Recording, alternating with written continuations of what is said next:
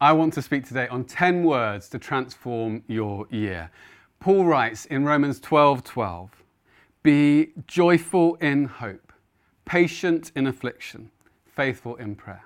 Be joyful in hope, patient in affliction, faithful in prayer. 10 words to transform your year. Be joyful in hope. What does it mean to be joyful in hope?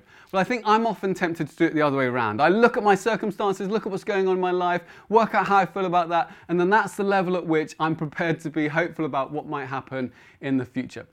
But the difficulty with that at the moment is that there are a lot of frustrations and challenges out there. And if you look at your circumstances at the moment, you don't necessarily feel joyful at all. there are big things going on. There are businesses on the brink. There are jobs in jeopardy.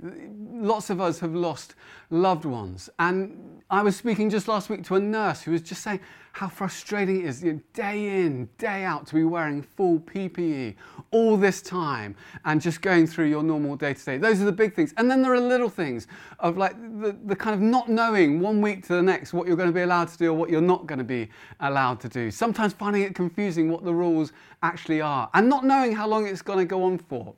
I was walking one of my daughters to school the other day and she said, Daddy, what, what if it's not six months? What if it's like the Second World War and it goes on for six years? And I was like, oh, oh, don't worry, it's not going to go on for six years. And as I was walking back, I was thinking, what if she's right? What if this does go on for six years? I can't deal with this for six years.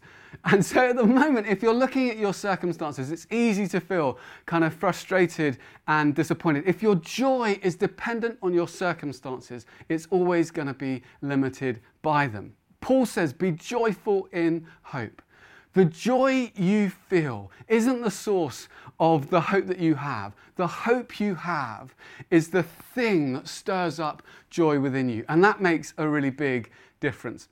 I wanted to be a barrister because I really cared about justice. And I had the opportunity to do like a year long job interview with the potential of being a barrister at the end of it. And I was so excited about this. I thought it was a great opportunity. On my first day, I couldn't wait. I, I, picked my suit carefully. I picked my tie carefully. I kind of, I was ready to see justice enacted. You know, I, I'd seen the films. I knew how it worked. I couldn't wait to get into court. I was like springing into the office on my first day and I turned up and they said, hi, you're new. Nice to meet you. And I said, hi. And they said, well, we need your help right away. We've got a case we need you to work on. I was like, great. I followed them through. They showed me to this room. In this room, there were just files everywhere, all over the place. And they said, as you can see, it's quite a big case. I was like, yeah, I can see that. And they said, and, and we really need your help with it. I was like, great. And they said, what we most need in this moment is for every piece of paper in this room to be, to be photocopied five times. And I was like, yeah, yeah, we should, we should find someone to do that. And they said, well, well, actually, Steve, we were kind of hoping that you would do that. And I was like, oh, yes, yes, okay. And I spent the next few days dragging these files from this room to the photocopier and then pulling the paper out of the files and then putting it in the photocopier and then just going, dood, just like paper after paper after paper. At one point, I was like, how many times can I photocopy a flash in your eyes before it starts to become a health risk? I was like, this is not what I had in mind. This is not what I envisaged my first few days at work to be. And people were kind of walking past me and they're saying, oh, hi, you're the new guy. Glad to see you're getting stuck in. See you in a bit. I'm just off to court. And I was like, Take me to court. Don't leave me here. I don't want to be stuck here.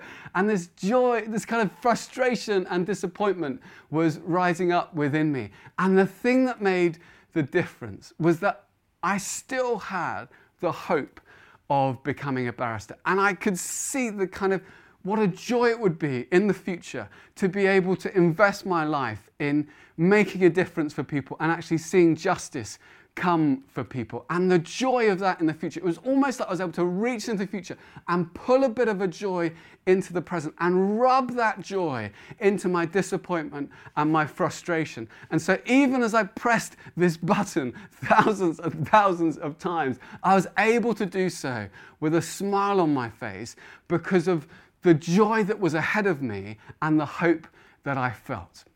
And that makes a difference. It makes a real difference. You, and you might, at the moment, look at your circumstances. There's not much to be joyful about. I don't have much hope. But if you can look ahead to the hope you have in Jesus and pull some of that hope into your present circumstances and rub it into your disappointment and rub it into your frustration, then you might find that joy starts to rise up within you. Look at Jesus. Jesus lived a life where he was hated by some, misunderstood by most, and loved by just a few. He knew how his life was going to end, what it would cost him on the cross. And he didn't harden his heart or detach himself or disengage from the suffering and trouble of life. And neither did he allow it to steal his joy. I love the bit in Luke 10 where it says Jesus rejoiced with great joy, even in the midst of the day to day and the challenges. He rejoiced with great joy because he knew where he was headed and he knew his name was honored in heaven. And even the night before he died, he was able to celebrate Passover with his friends and to enjoy it, knowing that at the table was someone who was going to betray him in a few hours, knowing that in just a few hours he'd be facing the greatest test, the greatest challenge of his entire life. And he was able to do that because of the joy that was set before him, because of his hope of what lay in the future, what he knew he would see come to pass. He, because of his hope because of, he knew what he would achieve through his life, his death, and his resurrection. Jesus died for your sins. He rose for your justification. He ascended into heaven, and he will come again on the final day.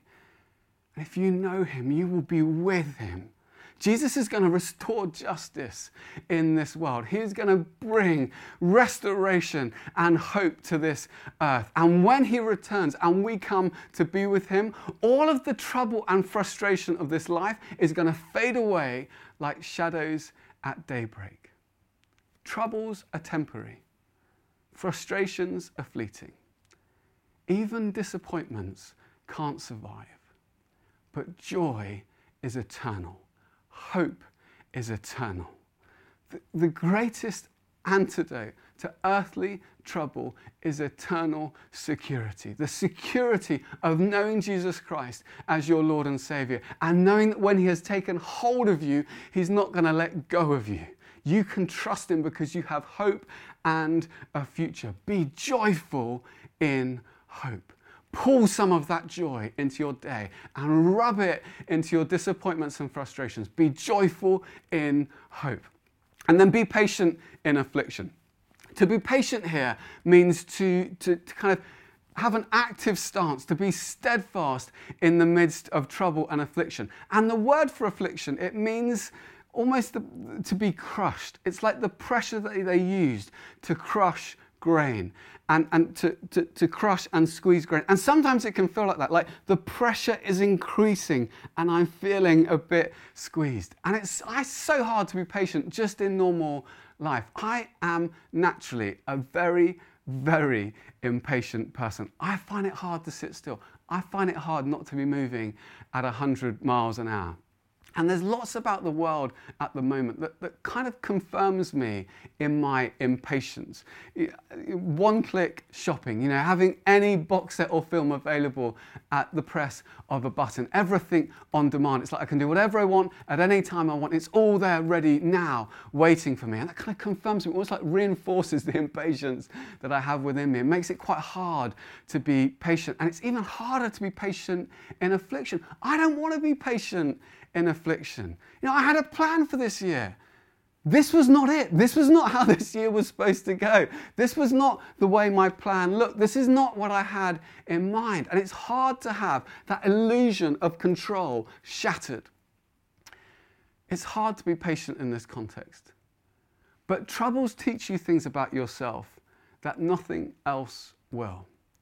And suffering has a way of slowing you down and it helps you to appreciate things that I might miss in the impatience of my life.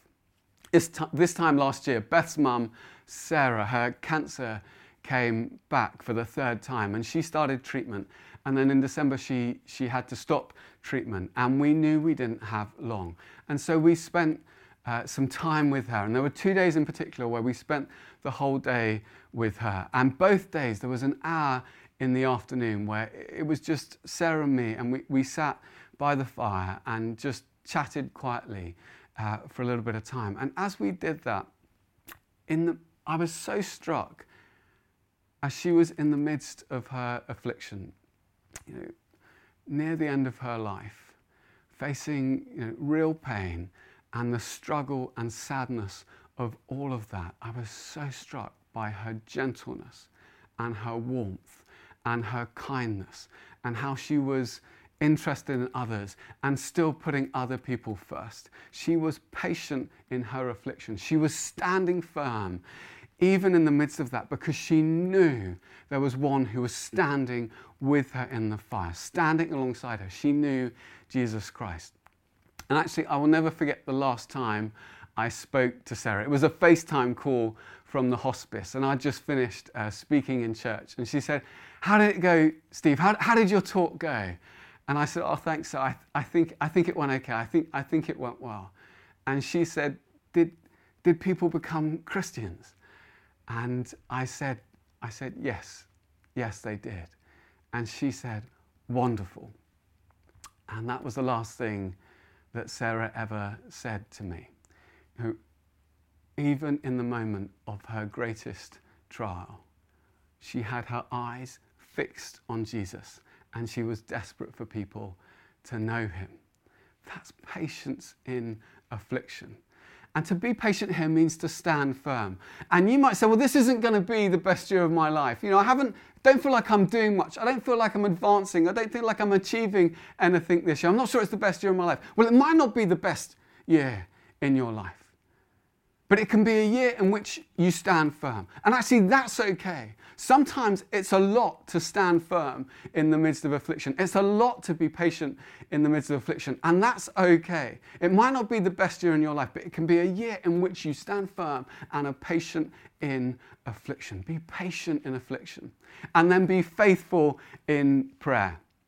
I find it fascinating that in the hours before Jesus went to the cross, he prayed.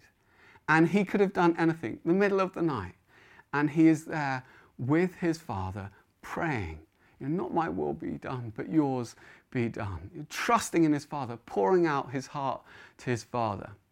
And I actually normally sleep uh, pretty well. I, I think Beth would say I, I probably sleep slightly too well. I haven't always heard our babies when they've woken up in the night. But I think since the last seven months, with the kind of back to back Zoom calls and the change in routine and, and, spending a lot of time working in one room, working from home, it's almost like it's slightly disrupted my sleep rhythm. And a few times recently, I've noticed that I'm seeing a bit more of the night. I don't know if you've ever had this where you kind of you like open your eyes and it's like, oh, it's midnight. And then it's like, oh, it's 1 a.m. And then you're like, oh, it's 2 a.m. And then you're like, is it closer now to the morning or is it closer to when I went to bed? I can't really remember. I've lost my sense of what time it is.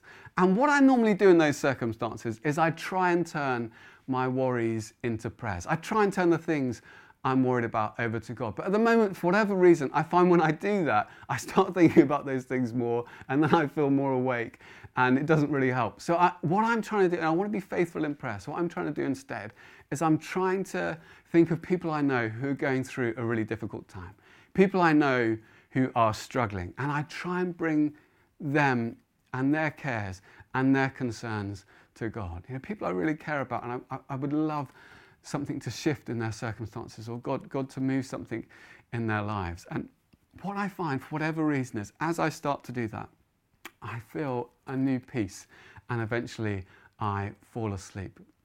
And I don't know what's going on in your life at the moment. I don't know if you've experienced anything like that. But what I do know is that Jesus, who interceded with the Father before he went to the cross, is interceding on your behalf even today. He is at the right hand of the Father, praying, interceding, your faithful Savior, faithfully praying for you. And I know that when you open your mouth to prayer, your voice is never alone. Your voice joins with the voice of Jesus, who is praying even now for you. You never pray on your own. Jesus is already praying for you. And that makes a massive difference. Be joyful in hope, patient in affliction, faithful in prayer. And as the Holy Spirit stirs up those words, in our hearts and our lives, who knows what might happen the rest of this year. In Jesus' name, Amen.